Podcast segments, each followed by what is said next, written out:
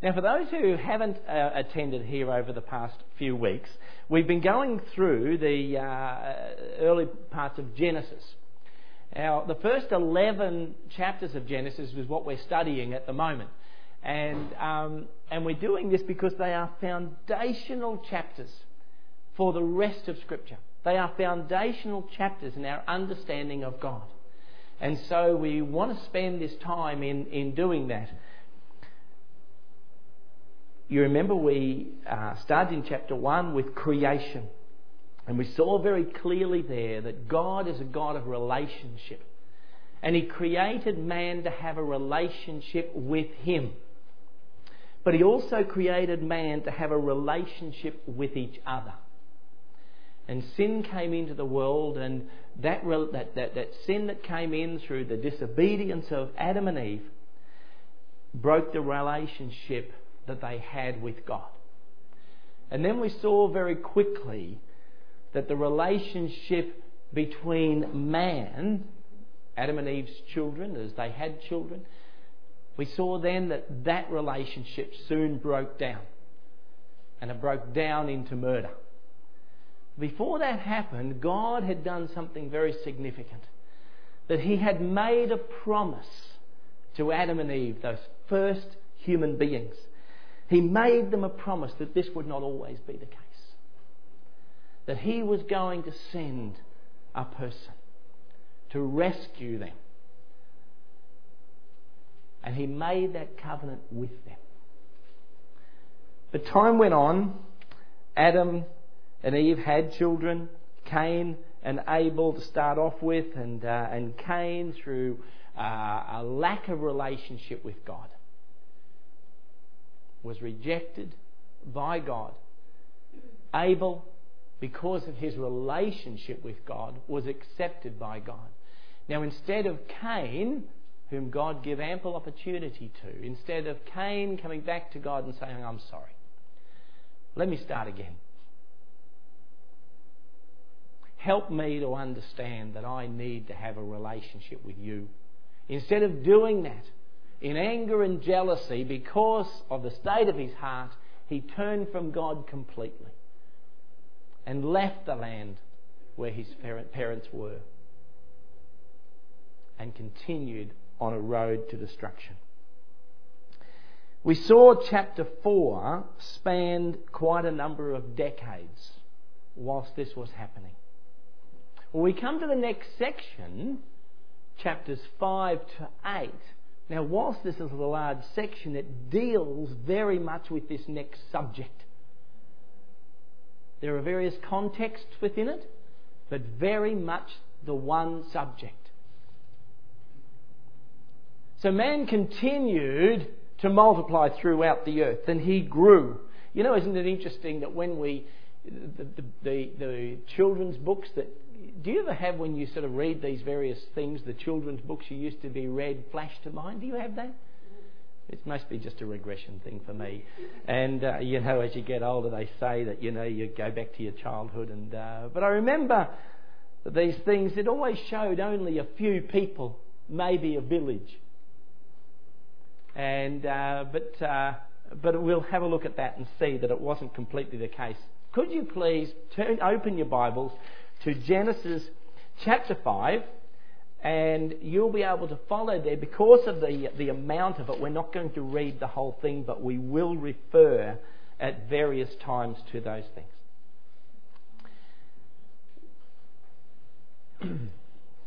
One of the things that God does for us at different parts of Scripture is He shows us a lineage to show connection to show that promises of the past are brought through to the future. He shows us the way that He continued His Spirit through people. And here he gives us the godly line. Now, Shem, it was not the only child of, of uh, Adam, Adam and Eve, but it shows here we have, not Shem, sorry, Seth. Uh, Seth. Anyway, I've got to be careful. I've got a nephew called Seth, and they might listen to this, so I'm not going to make any jokes. But we see here that Adam had a son called Seth, who had a son called Enosh, who had a son called Kenan, who had a son called Mahalalel, who had a son called Jared, who had a son called Enoch, who had a son called Methuselah, who had a son called Lamech, who had a son called Noah. And so God gives us here the evidence of his line that came through. We can call it the godly line of this promise that was given to Mary, uh, to Eve when he said that there will come a person and he will deal with sin. Satan will bruise his heel, but he will crush Satan's head. And then we see all the way through, as we know, into the New Testament times, and the very reason why we sit here in relationship with God was the one that we've talked about this morning, who had his heel bruised, yes. And in fact, he hung on a cross for us. But he rose again on the third day. But in doing that, he crushed Satan's head. He made the work of Satan null and void for eternity. So God gave us this record of, this, of, the, of the godly line from Adam through to Noah. And He gives it for us, to us for a record, for establishment, for proof. It wasn't the only children. In fact, there were lots more. But this was the line. And He gives it to us. We go into chapter 6. Now, this is a, uh, a, a, pretty interesting chapter, a very few verses. Chris, could you just get up and explain all these to us?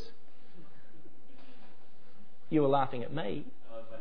Oh, yeah, yeah, yeah, my interpretation. You know, if Chris says he doesn't understand these few verses, does it affect his salvation?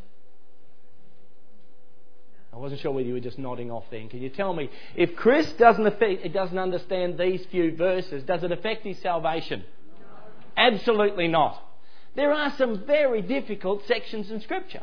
And lots of reasons that they're, that they're difficult. And one of the reasons is that a lot of the words that are sometimes used are no longer used. Some of the words that were used there's no record of for the future. And so we have to look at context. We have to look at what else was said at different times that may help us to understand it. And that's what we have to do. But I can tell you, of these difficult things, and it was said of Paul, oh, he writes some hard things at times and hard to understand. And that was the New Testament. That was well after this. But we'll look at it in a very simple way that I think we can explain it very easily. Man increased in number through this time, and there were many people who lived at this time. An article in the Science newsletter of May 1980 stated that it was not unreasonable to estimate that during this time an average family would have six children, an average generation maybe 100 years, so it's longer than what we would say now, and based on these figures at the time of the flood, there would have been as many as 235 million people. Now that's a conservative estimate because there are others that say if the calculation's taken at 40 years for a generation, with four people per household, would put the population at over a billion. Now, I, am not concerned about any of that. All I wanted to say in that was we're not talking about a village. We're talking about a substantial number of people that were on the earth at the time.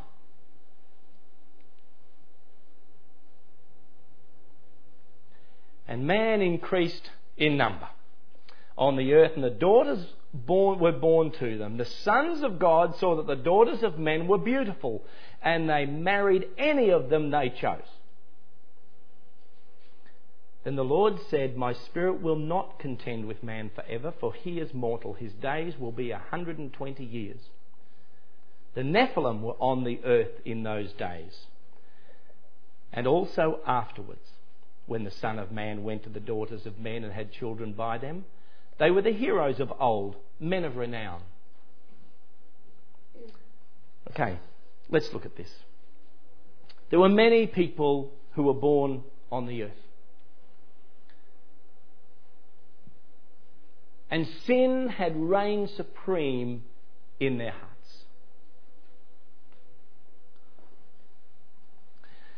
There was the godly line of Shem. And you could imagine that Adam, who knew things from the beginning and understood God, had tried as a father to continue to press home the fact that God wanted a relationship with them. I had tried to bring a graphic, uh, but I simply couldn't make it work. bring a graphic that showed the lineage from Adam through to Noah. And Adam was alive right through to Noah's father Lamech. And so Adam would have, could have had an influence on all of those people. To see the man that God created, to hear the one who was there in the garden share of the things that he did wrong, and to share of the time of Cain and Abel, and how when sin reigns, that God even then is patient with his children. As he said to Cain, Why are you angry? Don't let sin take you. You know, when Cain sinned and his offering was, uh, was rejected, what did God say? Get out of my sight? No, he said, Sin's waiting, crouching at the door, wanting you. Don't let it, Cain. Come back to me. The patience of God. But it was Cain's choice to go the other way. And I'm sure there were many stories that Adam told all the way through to Lamech, this godly line. Now, there are many good people throughout history who have given interesting interpretation of this. Some have said that the sons of God were angels who came from heaven and had intercourse with women of the earth. And so they produced a, a, a giants of people. So the Nephilim. There are others who have said that the sons of God were the line of Seth, this godly line of people who turned from the ways of God and had intercourse with the ungodly line of Cain. There were others who have said that the, um, the sons of God were the rulers and the kings and the nobles of the time, and so therefore called that. So, how do we push our way through this? I think the simple answer for me, and this is just for me, that it is not possible to say that they were angels that had intercourse with women for this reason. First of all,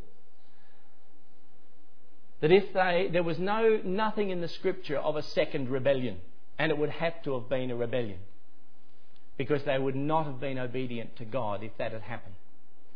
If it was the angels that had fallen in the first instance with Satan, they were not called sons of God at that time. They were demons. They were no longer sons of God. The other thing is that if we go through to Matthew and Mark, when Jesus was questioned about the future in heaven, his reply was this For in the resurrection they neither marry nor are given in marriage, but are as angels of God in heaven. So he says that angels are not capable of that, and neither shall the future be in heaven. So I don't think there's any need to go down that line. And also the offspring. These men of renown, the word men there is not of some creature that is partly human and partly heavenly.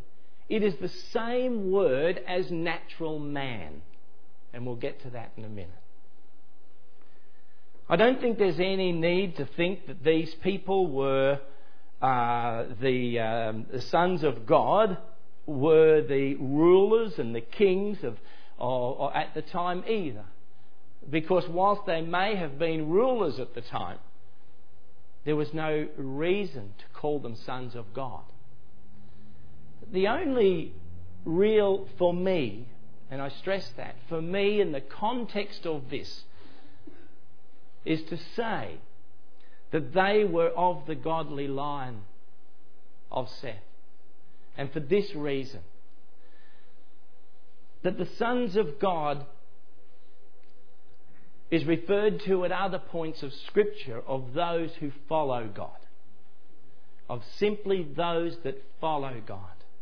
And today, as we sit here, for those who have accepted Christ as Saviour, the New Testament tells us very clearly that He's brought us into a relationship with Him. And that relationship is that of? Absolutely. Sons and daughters of God. So I think, in the context of the overall of Scripture, and with the lack of any other evidence to say to the contrary, that that is the most likely sequence of events.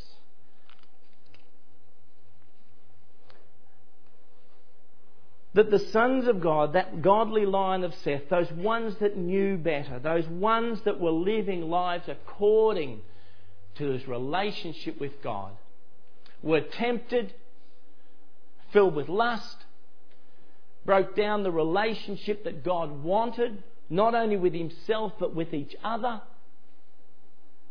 and they left and they married people who did not have the same heart for God that they did. And one of the problems with that, and we see it very regularly, is that very seldom do people, and it does happen, but very seldom do people come from the ungodly line, people who don't know Christ as Saviour. Seldom does it come the other way. More often than not, people who are godly turn the other way because it's just easier. Now, it doesn't, not to say that it doesn't happen that way, but the New Testament also says don't be unequally yoked. Don't be unequally yoked. God says that the heart of man was wicked, that there was violence all the time, that man was on a slippery slope to destruction. God created man to love between man and woman, one man, one woman. And it seems in the writing of this that the context is also that as man, these, these men looked at women, they took not only whoever they want, but how many they wanted. And so it broke down constantly the ideals of God. And then it says, that my spirit will not contend with them, with man forever. For he is mortal, and his days will be a 120 years. Quite probably, quite probably, we go from one context here of the line of Adam to Noah in chapter 5, where Noah was 500 years old and then at 600 years old at the time of the flood we go to another context, not necessarily following on. But chapter 6 could very well have come in just before the end of chapter 5, saying that when man began to increase in number on the earth. So, quite probably, that from when this was happening in God's eyes, he said, in 120 years, this will be the end of this generation of people. Now, the Nephilim were on the earth in those days, and were also afterward, when the sons of God went into the daughters of men. You can see there that it doesn't say the Nephilim were necessarily related to this whole point of when the sons of God went into the daughters of men. It, people sometimes read this as saying the Nephilim were the progeny of that. But that's not what it reads. It's not what it reads at all. It says the Nephilim were on the earth in those days. And also afterward, when the sons of God went to the daughters of men and had children by them. They, meaning the Nephilim, were the heroes of old, men of renown. Men, as in human being. Nephilim is also translated, it's an unusual word apparently. I'm not a Hebrew scholar at all. But it, I understand it's a very unusual word, and it is translated in, and quite possibly in some of your translation here, is giants. Now, the interesting thing about where that is also translated is not giants in stature, but also what it says here heroes of old, men of renown. Okay, so not so much giants in stature, but the giants, as in wonderful, strong, powerful, mighty, is the translation. It may also mean heroes or fierce warriors. And from the evidence that's given, it's not proper to suggest that the word refers to a race of humans, superhumans, or giants. The word mighty in this context refers to their abilities, not to their size or outward appearance. Do you remember when Joshua and Caleb went into the land and they came out with a very different story, didn't they, Joshua and Caleb, to all the others that went in. Now, what did the others see? Can you remember? Giants in the land. What did Joshua and Caleb see? A land flowing with milk and honey. So, how, how do we connect that to? Well, that, that is the same word that's used that those who went in there saw giants. Their eyes saw a people who were mighty warriors. Their hearts trembled before the people that they saw. People that we couldn't come in. We're only a ragtag army. Look at them. These guys are giants compared to us. We're just grasshoppers. Isn't that what they said? But those who weren't concerned about those, which was Caleb and Joshua, they didn't see that at all. They came in and they saw what God had promised them. And they weren't concerned about those other people, the so called giants, because they weren't 35 foot tall. They were just people that God was going to deal with. The other people had probably heard all the stories about them. Man, those guys from over there, they are amazing. They can do all of this and they go into a land and they wield their sword and ten people die immediately. And the rest of us die of heart attacks. You see, it was men of renown, not people who were huge, but men of renown. Men who, talk, were talked about, men who, who travelled through the area frightening all of those who went before them. And the Lord saw how great man's wickedness on the earth had become. And he couldn't cope with it any time, any longer. Relationships between man and God had broken down.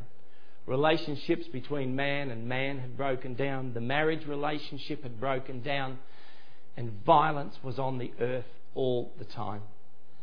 And at this point, how many people still believed and had a relationship with God?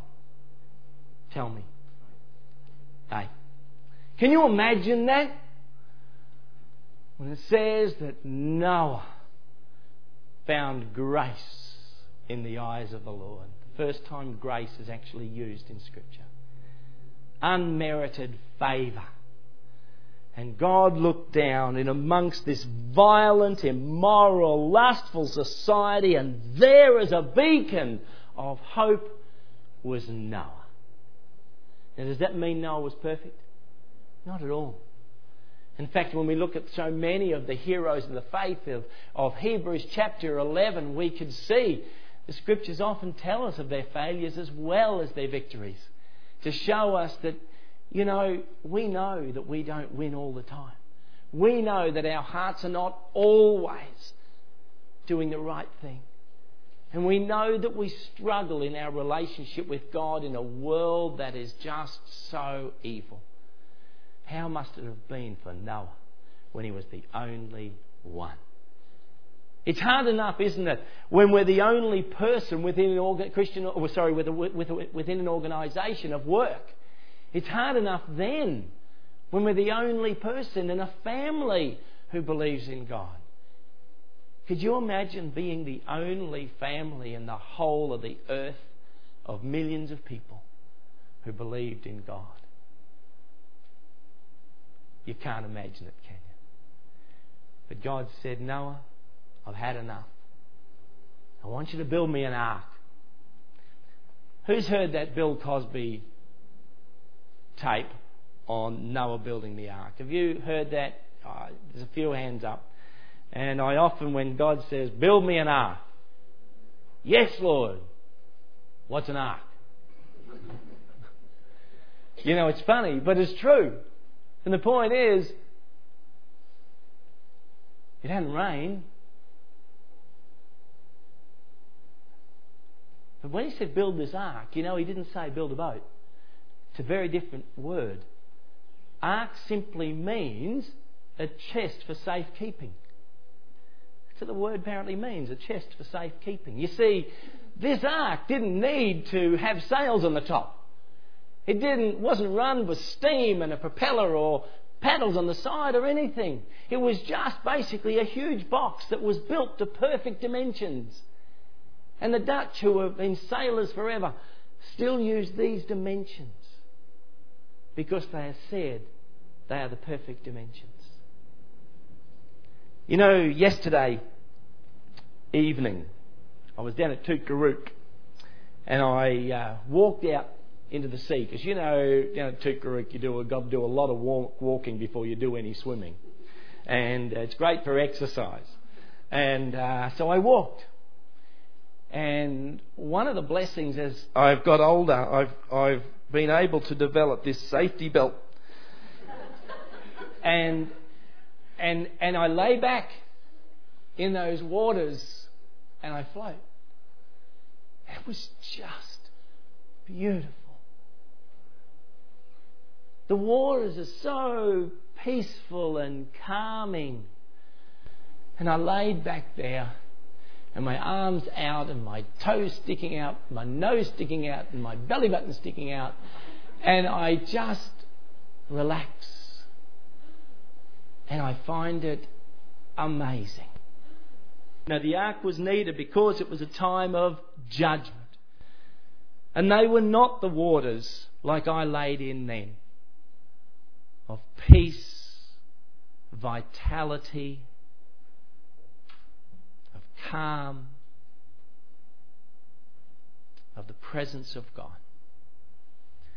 These waters were there as a judgment of God on a sinful world that he could no longer put up with. And he gave Noah the job of building this ark.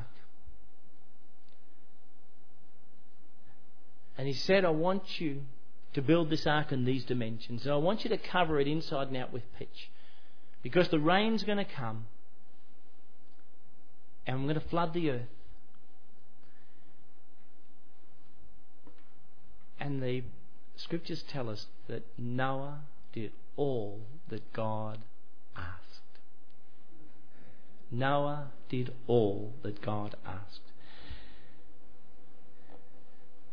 In one of the science magazines, once again, the calculations of the ark were put out into square footage or meterage. And the guy said it's about the same size of 10 trains of 52 cattle carriages, box cars. So a very, very significant amount. And they then calculated all of the various kinds of animals. And then took them as younger animals, weaned off their mothers, but younger animals. And they said, though all of those animals would only fill half that area. So all of the different kinds and taking them as young animals would only fill half the area. And God was instructed to put then the food in for all of those animals. But I can tell you now that I also believe that there would have been room in that ark for any who called on the name of the Lord in those days. You see, as Noah built that ark, what an incredible testimony to all of the people who walked past and saw. What are you doing, Noah? I'm building an ark. What's an ark? What an opening. You know, Evan shared before about an opening that was made possible through conversation. And he took the opportunity to be able to share the goodness of God with that person because of that opening. Do you think Noah was any different? I think God allowed Noah to, or asked Noah to build the ark so that it would give lots of time for people to be able to repent. We have a patient God. He could have dealt with man and its sin and saved Noah and his family in a myriad of different ways. But he chose one of the slowest. one family building an enormous ark. And as people saw it, even these people of renown could look on it and say, wow, if God's going to do that, maybe I need to change the way I live. But none did. And the rains came. The animals went in. Noah and his family went in. And the floodwaters came. And all who were outside that ark perished. You know, folks, we can say what a horrific judgment. But I think we need to look at it from a different perspective and say, what a patient God. That He would wait for all of that time for man to turn from his wicked ways. Because I can guarantee that you and I wouldn't have waited that long. You know why I think he did it then? Because there was, it was down to one family. And God's promises were to be fulfilled. There came in the future a greater ark than what Noah built. And that ark was Christ. And through him today we find salvation. That ark or that chest of safekeeping. Or any person on that earth could have re- come to the Lord and said, I need to be on that ark. I need to get back into relationship with you. And we have that exact same opportunity today. There came a time when God put up with it no longer, and He will do that again. And I don't know whether that's going to be this afternoon or in 10 years or 50 years. We don't know. But are you outside the ark? Do you have a desire to be inside the ark? God gives us all of these examples to show us His patience, but His patience has a time. Christ today is that ark. And He just wants us, just desires us to come to Him and say, Lord, I've walked my own way long enough. I need today to come to you and receive my salvation. For you to restore in me the relationship between me and you, because I can't do it. And that's the moment that we step into that ark, which is Jesus the place of safe keeping. And you know, when everything was finished at the end of chapter 8, Noah brought out the animals that were for sacrifice and sacrificed them to God. Jesus was that sacrifice for us. Jesus? Would you accept Jesus today as your personal Saviour? And come to Him and as the ark that is for your rescue and for mine. Let me pray. Father, I want to thank you for these incredible chapters that talk of your goodness and your patience and your mercy and your grace. But they also show us of a God who will not tolerate sin for eternity. There has already been that judgment.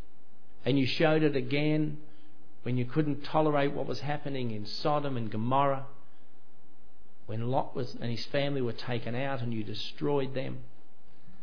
And there's a time coming where you won't put up with it any longer and you'll take us to be with you and the earth will be destroyed. And I thank you for that. For those who have a heart for God, it is getting harder and harder to live in a sinful world. And Father, we look to you for rescue. But I also ask, I also ask for your patience for those who haven't yet received you as Lord and Saviour. Bless us as we leave here and keep our, our hearts praising you. In Jesus' name I pray. Amen.